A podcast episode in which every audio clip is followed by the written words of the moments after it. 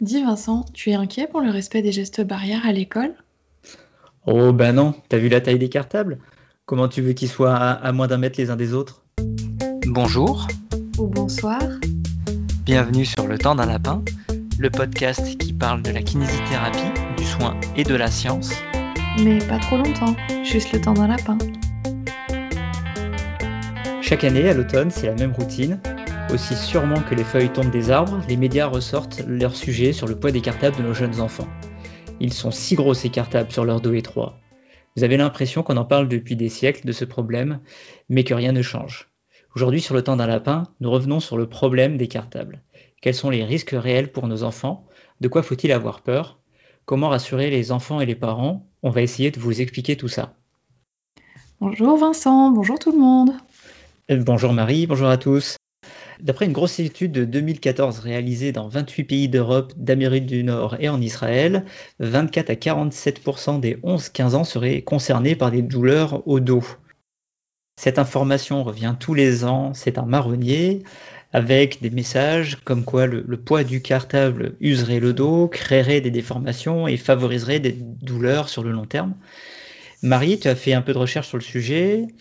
Est-ce que tu peux nous dire ce qu'on sait réellement sur cette question et ce qu'il euh, ressort de la littérature scientifique? Bah oui, on va essayer tout du moins. Alors après, je garantis pas d'avoir trouvé toutes les études sur le sujet. Si jamais vous avez autre chose, n'hésitez pas à partager et on en rediscutera.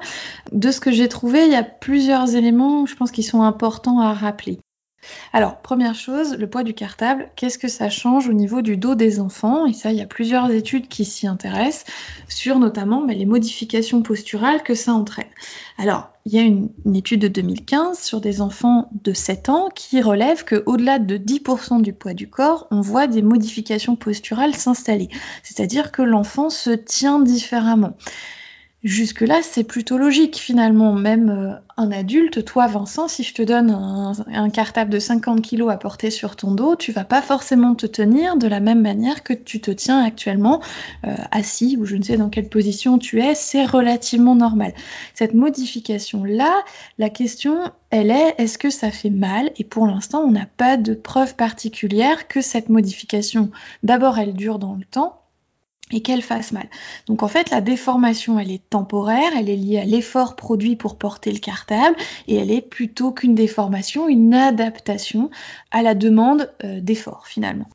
Et au final, aujourd'hui, on ne peut toujours pas dire si le poids du cartable entraîne des modifications durables au niveau de la structure du dos, a priori c'est plutôt un non. Au niveau de la douleur, il y a une revue systématique de 2018 qui a combiné 69 études pour un total de 72 000 enfants, ce qui est quand même assez conséquent. Donc, qui rappelle qu'effectivement, on ne trouve pas de lien entre le poids du cartable avec les anomalies structurelles du dos, c'est-à-dire que le cartable n'abîme pas le dos, mais qu'en plus, on a du mal à faire le lien entre le poids du cartable et la douleur. Sur les 69 études, il y en a 58 qui montrent qu'il n'existe pas de lien entre le poids du cartable et la douleur de l'enfant. Celles qui en trouvent sont très peu nombreuses et elles sont de qualité méthodologique très mauvaise. Attention, ça ne veut pas dire que les enfants n'ont pas de raison d'avoir mal.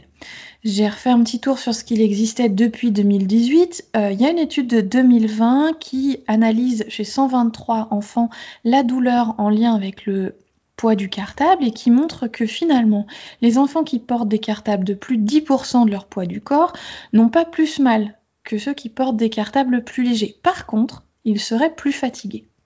Ce n'est pas parce que le poids du cartable n'est peut-être pas en lien avec la douleur de l'enfant qu'il faut qu'on néglige cette douleur, puisque la lombalgie euh, de l'enfant et de l'adolescent est un facteur de risque de lombalgie de l'âge adulte, on va dire, avec un risque augmenté jusqu'à 4 fois celui des enfants qui n'ont pas mal au dos. Et du coup, on ne peut pas, devant un enfant ou un adolescent qui a mal au dos, se permettre de ne rien faire. Par contre, incriminer le poids du cartable n'est peut-être pas la première des solutions. Alors, qu'est-ce qui pourrait expliquer cette douleur si c'est pas le poids du cartable? Le problème qui se pose, c'est qu'on a longtemps pensé que pendant l'enfance et l'adolescence, on était peu victime de douleur. Malheureusement, c'est pas tout à fait le cas. Sur une étude de 2020 qui a euh, questionné presque 12 000 enfants entre 10 et, 10 et 19 ans, 74% reportaient avoir mal au dos l'année passée, principalement sur des activités à type de port de charge, de port du cartable ou de position statique prolongée, et notamment position assise. Cette douleur-là, on ne peut pas la nier, elle est, elle existe, elle est pénible pour l'enfant. L'enfant ou l'adolescent est inconfortable. Il faut qu'on explore les raisons de cette douleur. Si le poids du cartable n'est pas forcément un facteur de risque de douleur, le changement de rythme pourrait en être un. Au fur et à mesure que l'enfant grandit en âge, les temps d'activité physique et de jeu se restreignent, les temps de position assise prolongée augmentent et on pourrait imaginer que euh, petit à petit, à force de rester beaucoup plus longtemps assis, de faire moins de sport et de charger progressivement les cartables en étant moins actif, eh bien on pourrait atteindre un point où euh, le port du cartable deviendrait pénible à l'enfant et qu'à ce moment-là, il aurait des difficultés à poursuivre cette activité physique, puisque porter un cartable est une activité physique finalement. On pourrait peut-être aussi euh, explorer ce qui se passe du côté du manque de sommeil. On sait que les adolescents, par exemple, ont tendance à dormir un petit peu moins, passer un petit peu plus de temps devant, devant les écrans. Ça, ça va faire partie des facteurs psychosociaux qu'il va falloir explorer. On va pouvoir parler effectivement du sommeil, on va pouvoir parler de la santé générale de l'enfant. Un enfant ou un adolescent qui dort peu, qui passe beaucoup de temps assis devant une console, un écran, même un livre, hein, on va pas on va pas faire de hiérarchie, euh, en fait, et qui a moins d'activité physique, c'est un enfant qui va nécessairement être potentiellement moins apte à faire face à des tâches demandant un effort important, peut-être inhabituel, et typiquement, eh bien, aller à l'école avec un cartable lourd après avoir passé le week-end à zoner dans le canapé. À quel moment est-ce qu'il faut leur mettre des semelles? Ah non bah Pour ça, je vous invite à revoir le lapin sur les semelles orthopédiques. Mais les semelles, ça amène quelque chose d'important, je pense, euh, Vincent, c'est que dans les facteurs de douleur, il va falloir qu'on explore les, les, facteurs psychosociaux. Ce sont ceux qui peuvent majorer la douleur ou qui peuvent faire que, à situation égale, l'enfant ressente une douleur alors qu'il n'y a pas de blessure en cours ou de blessure imminente, et notamment les croyances de l'enfant ou de l'adolescent, ses peurs et ses inquiétudes par rapport à son dos. Les problèmes de dos, c'est quelque chose qui est extrêmement euh, présent dans les médias. Le cartable est un sujet qui est extrêmement utilisé, où on va beaucoup, beaucoup, beaucoup parler de l'effet néfaste du cartable. Euh, bon, moi, dans les recherches que j'ai faites, le cartable en soi n'a pas l'air d'avoir un effet néfaste. Ça ne veut pas dire que les enfants n'ont pas mal.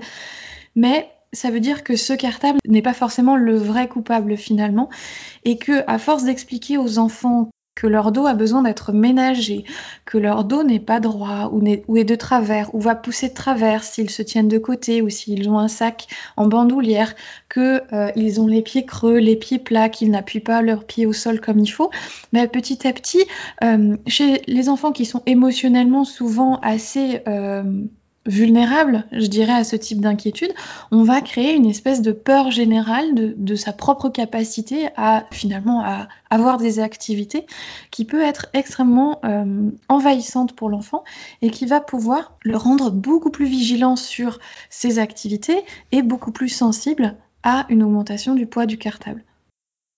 Du coup, là-dessus, la prescription de semelle, ça fait vraiment euh, ta gueule les facteurs psychosociaux, mets ta semelle. C'est oui, oui, oui. C'est toute l'idée qu'un enfant qui a mal au dos, c'est un enfant qui a une anomalie ou une blessure qui est en train d'arriver ou qui ne fait pas ce qu'il faut. Et ça, c'est hyper culpabilisant finalement pour les enfants et pour les parents.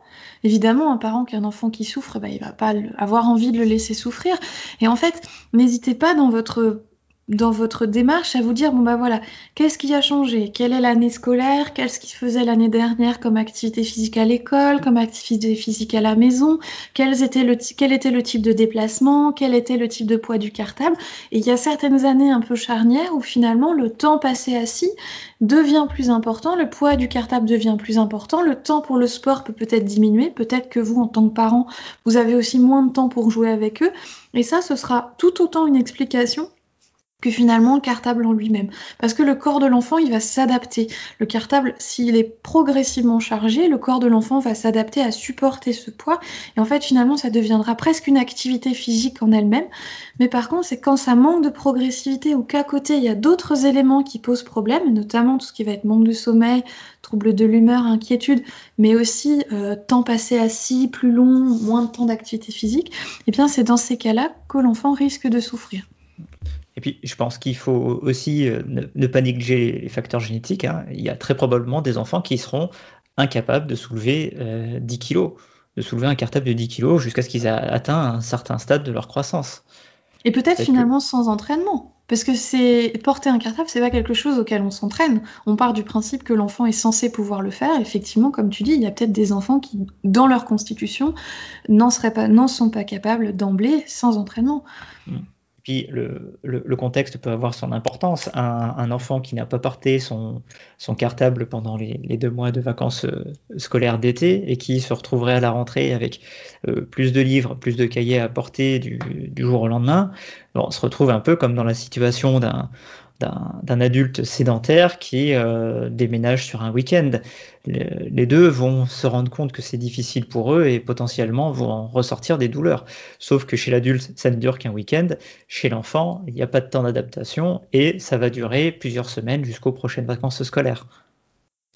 Où on remet une pièce avec deux semaines d'interruption et on repart avec de nouveau de bonnes résolutions et je prends tous mes livres et tous mes cahiers. Et donc, qu'est-ce qu'on peut proposer aux, enfants qui ont mal au dos et aussi à, leurs parents? Parce qu'il ne faut pas oublier que souvent, ceux qui sont les, plus inquiets vis-à-vis de la santé de leurs enfants, eh c'est les parents. Il y a plein de choses qu'on peut faire et plein de petites choses. Première chose, la plus importante, si vous nous écoutez, euh, je l'ai répété plusieurs fois, en fait, il faut absolument valider la douleur de l'enfant. Vous avez entendu qu'il a mal, et vous allez essayer de l'accompagner pour trouver des solutions. Un enfant qui vous dit qu'il a mal, ce n'est pas un enfant qui exagère, ce n'est pas forcément un enfant qui cherche de l'attention. Première chose à faire, c'est de valider que vous avez entendu, je t'ai entendu, j'entends que c'est pénible pour toi, on va essayer de trouver une solution. Pour en avoir discuté avec Pascal Mathieu, président du Conseil de l'ordre des kinés, euh, ce n'est pas parce que euh, le, le, poids du cartable ne semble pas être un facteur de risque de douleur qu'il faut laisser des enfants aller à l'école en ayant mal et euh, associer l'idée de l'apprentissage à l'idée d'une douleur. Un enfant qui souffre, c'est un enfant dont on doit s'occuper, il faut essayer de trouver une solution. Moi, je pense que quand même, dans tous les cas où c'est possible, je sais pour les profs qui nous écoutent que c'est pas toujours possible, mais je pense que rien n'empêche de refaire quand même le point avec l'école pour savoir s'il n'est pas possible d'envisager un allègement du cartable. Euh, si on doit vraiment se, concentrer sur le cartable, effectivement, mais si le cartable est très lourd, que c'est fatigant pour l'enfant, qu'éventuellement il a mal lorsqu'il le porte, eh bien il sera moins concentré dans les apprentissages et ce serait normal et on peut pas lui en vouloir. À ce moment-là, j'imagine qu'il y a quand même des situations euh, où le poids du cartable est par des lois qui n'ont pas l'air de tout à fait souscrire à la logique ou à la rationalité habituelle. Bon, est-ce que c'est possible ou non? Ça, c'est une question. Ensuite, eh bien, si ce n'est pas possible, privilégier le confort. Est-ce que mon enfant est plus confortable avec un autre type de cartable? Et là, on essaye différents réglages, différents types de sangles, différents types de charges au niveau du cartable. Dans ce cas-là, on change parce que le confort, Franchement, on ne peut pas passer à côté. Et puis, eh bien, on peut aussi éventuellement, alors vous n'avez peut-être pas trouvé ça très drôle, mais on peut envisager de s'entraîner avec le cartable sur des temps de jeu, des cartables un petit peu moins chargés, ou de porter quelque chose d'autre qu'un cartable sur son dos pour que finalement, eh bien, l'enfant il ait d'autres activités qui soient associées plutôt à des émotions positives et qui induisent un travail au niveau du dos pour qu'il soit, euh, parce qu'un enfant ne, va pas se démuscler, mais pour qu'il soit plus adapté à ce port de charge régulier qu'on lui demande.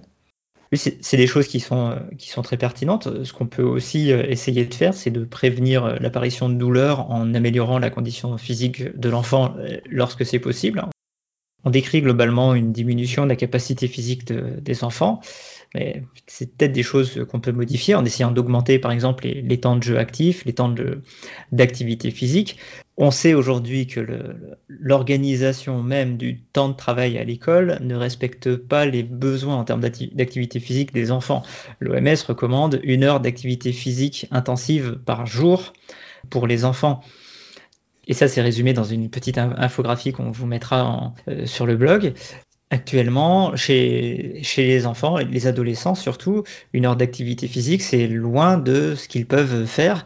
Alors, c'est possible, mais c'est fait en dehors du système euh, scolaire et ça ne concerne pas tous les enfants. Par contre, à l'école, on a beaucoup de, collégiens où on a une prévalence assez importante du, mal de dos qui vont avoir euh, deux heures de, sport par semaine, euh, grand maximum. Alors que c'est peut-être un des rôles de l'école de euh, sensibiliser les enfants et les adolescents à l'activité physique et de leur donner goût à l'activité physique, puisque c'est un, capital pour plus tard. Autant il y a plein de théorèmes de maths dont ils, qu'ils n'utiliseront jamais au cours de leur vie. Par contre, euh, être capable de monter euh, 3-4 volets d'escalier sans être à l'article de la mort, eh ben, ça peut peut-être un peu plus leur servir. Une autre intervention qui est possible, c'est de surveiller le temps, le temps de sommeil j'ai l'impression de voir de plus en plus euh, d'enfants qui se couchent tard. Euh, parce qu'ils regardent la télé, parce qu'ils jouent à des jeux vidéo et qui se lèvent le matin en étant fatigués, ce qui est absolument pas normal. Or, on sait que euh, une partie de leur croissance se fait pendant leur sommeil, une partie de leurs adaptations aux contraintes, qu'elles soient physiques ou psychologiques, se fait pendant leur sommeil, et donc c'est vraiment quelque chose sur un aspect sur lequel il faut essayer d'intervenir et, vérifier qu'il n'y a pas de, de problématique euh, majeure de ce côté-là. Chez les enfants qui vont avoir des difficultés à rester assis longtemps, euh, typiquement en classe, pour suivre un, cours qui va durer deux heures, euh, nonobstant le côté passionnant de ce cours, hein, euh, eh bien, il faut aussi qu'on accepte que des enfants se lèvent en classe, passent quelques minutes debout pour pouvoir faire passer cet inconfort qu'ils ont à, rester assis. Il faut qu'on arrive à passer outre ces limitations sociales qui veulent qu'en classe, on, reste assis. Et ça, c'est et assis et, et, droit. Et il y a aussi probablement une autre chose à modifier, c'est que dans les programmes euh, scolaires, mais cette fois du côté des enseignants, il faut absolument enlever toutes ces notions d'ergonomie qu'on leur a inculquées, que les professionnels de santé ont diffusées, les, nous les kinésithérapeutes les, premiers pendant des années, et euh, qu'on s'échine à démonter, notamment avec le temps d'un lapin, et qui n'ont aucune validation scientifique. Les positions statiques euh, qui peuvent être problématiques, on ne les retrouve pas qu'à l'école, ça peut être aussi euh, à la maison. Euh, lorsque notre ado favori est en train de passer 4 heures sur un jeu vidéo à succès, peut-être qu'on peut lui proposer de réaliser des pauses. Et très souvent, quand on fait un, un peu le, tour de comment surviennent leurs douleurs, qu'est-ce qu'ils sont en train de faire à, ce moment-là, et eh bien, ils arrivent à comprendre que euh, sont euh, limités dans leur capacité à tenir une position statique et ils arrivent à identifier que même le jeu vidéo ou la lecture, qui est quelque chose qu'ils apprécient, nécessite de faire des pauses pour euh, apporter de la, de la, variété à leur position et faire une petite remise à zéro sur leur capacité à maintenir cette position. Ce qui va être important ensuite, euh, il faut bien vous imaginer qu'aujourd'hui, par rapport à la masse d'informations qu'on donne sur le dos aujourd'hui en France, que ce soit à l'école, que ce soit dans les déjeuners en famille, quand on pouvait encore manger ensemble, que ce soit dans les médias, écrits, oraux, que ce soit à la télévision, en fait, euh, je dirais, à la louche, on est sur 90% minimum d'informations plutôt anxiogènes. D'informations qui se veulent rassurantes, mais qui au final sont anxiogènes. Asseyez-vous comme si, comme ça, 92 degrés ici, une pente de 3 degrés, machin. On est sur des choses qui sont assez inquiétantes. Faites attention à votre dos, protégez votre dos, ne vous flinguez pas le dos, etc. On est sur quelque chose qui est extrêmement euh, anxiogène en général. Et en fait, l'enfant peut être amené à avoir accès à ce type d'informations, à absorber ce type d'idées. Il va de toute façon y être conditionné depuis tout petit, puisque dès qu'on voit un enfant dans la rue avec un cartable, la première chose dont on va lui parler, c'est potentiellement de la taille de son cartable. Et en fait, le rôle votre rôle, qui que vous soyez en tant que professionnel de santé, en tant qu'accompagnant éducatif, enseignant ou en tant que parent, c'est aussi d'amener un équilibre dans cette balance des informations positives et négatives, qui n'est pas un équilibre qui est faux en fait, qui est un équilibre qui est validé scientifiquement. C'est-à-dire que le dos d'un enfant est solide. Il est solide. Il est optimisé pour son activité moyenne. Et cet enfant, eh bien, il porte beaucoup de choses, il fait du sport avec, il reste assis longtemps, il est solide. Le dos ne va pas s'abîmer parce qu'on met un cartable lourd dessus. Si on met brutalement un cartable lourd, eh bien, il va avoir un petit peu de mal à s'adapter. Et parfois, ça va être trop d'un coup pour qu'il s'adapte de façon confortable. Surtout si on le jette depuis 10 mètres de hauteur. Finalement, le dos de l'enfant sera d'autant plus fort s'il continue à porter des choses, s'il continue à avoir une activité physique, plutôt que s'il essaye de limiter au maximum le poids qu'il porte. À ce moment-là, il sera adapté à une activité relativement modérée il risque d'avoir mal à chaque fois qu'il va eh bien, remettre quelque chose de plus lourd sur son dos. Et du coup, notre rôle en tant qu'adulte, c'est de leur expliquer que, eh bien, et ça, moi, je pense que ça joue dans le facteur de risque euh, de l'âge adulte, c'est que si on rassure l'enfant d'emblée sur ses capacités physiques, sur les capacités de son corps à se débrouiller tout seul, à dépasser cette douleur et à faire en sorte qu'une activité pénible ne le soit plus, par des moyens directs comme évidemment alléger le cartable, mais aussi des moyens détournés comme plus dormir, avoir moins peur, faire plus de sport, eh bien à ce moment-là, je pense qu'il y a un faisceau de preuves qui tendent à dire que c'est potentiellement une des solutions. Je pense qu'on protège l'enfant du mal de dos à l'âge adulte et de son propre mal de dos du moment beaucoup plus qu'en lui expliquant qu'il va s'abîmer le dos s'il porte pas un cartable réglé ainsi, comme ci, comme ça, s'il n'enlève pas des livres, alors qu'à l'école il y a une pression pour garder les livres. Et du coup, c'est vraiment notre rôle que de le renforcer positivement, lui amener des émotions positives vis-à-vis de son corps, l'aider à avoir des émotions positives en général. Moins l'enfant sera anxieux, mieux il dormira et moins il aura mal à cartable égal. Même si on est en train de dire qu'il euh, peut être euh, normal qu'un enfant ait mal au dos à cause de, son cartable, mais que cette douleur n'est pas grave, euh, parfois il faut, faut aller consulter pour vérifier que ça n'est effectivement pas grave. Hein. Il existe quand même des, des, pathologies chez l'enfant qui peuvent avoir une, évolution sournoise, insidieuse, et qui peuvent avoir des conséquences sérieuses. Donc, je dirais que toute douleur qui persiste euh, et qui est euh, relativement importante et qui reste même après avoir enlevé le, cartable, même après un, bon week-end de repos, une, semaine de, vacances, euh, doit vous amener à consulter un médecin pour votre enfant. une douleur qui serait présente la nuit, qui l'empêcherait de, dormir aussi, des douleurs qui ne réagissent pas aux antalgiques qu'on peut donner aux enfants doivent également vous inciter à aller prendre l'avis d'un médecin, d'un kiné ou d'un professionnel de santé. Et puis, dernier petit point peut-être qui peut vous amener également à consulter, ce sont les situations où cette douleur, elle s'accompagne de signes plus généraux. Un enfant qui vous semble angoissé, qui vous semble un peu replié sur lui-même, qui parlerait moins, ou qui aurait plus de mal à dormir, qui aurait l'air plus fatigué, plus cerné. Malheureusement, les enfants sont parfois victimes de situations euh, de harcèlement, que ce soit à la maison ou à l'école. Ils peuvent aussi être victimes de troubles psychiatriques à type de dépression de l'enfant, de souffrance morale, de troubles anxieux également, et qui pourraient s'associer à une plainte douloureuse et euh, qui mériterait à ce moment-là notre attention.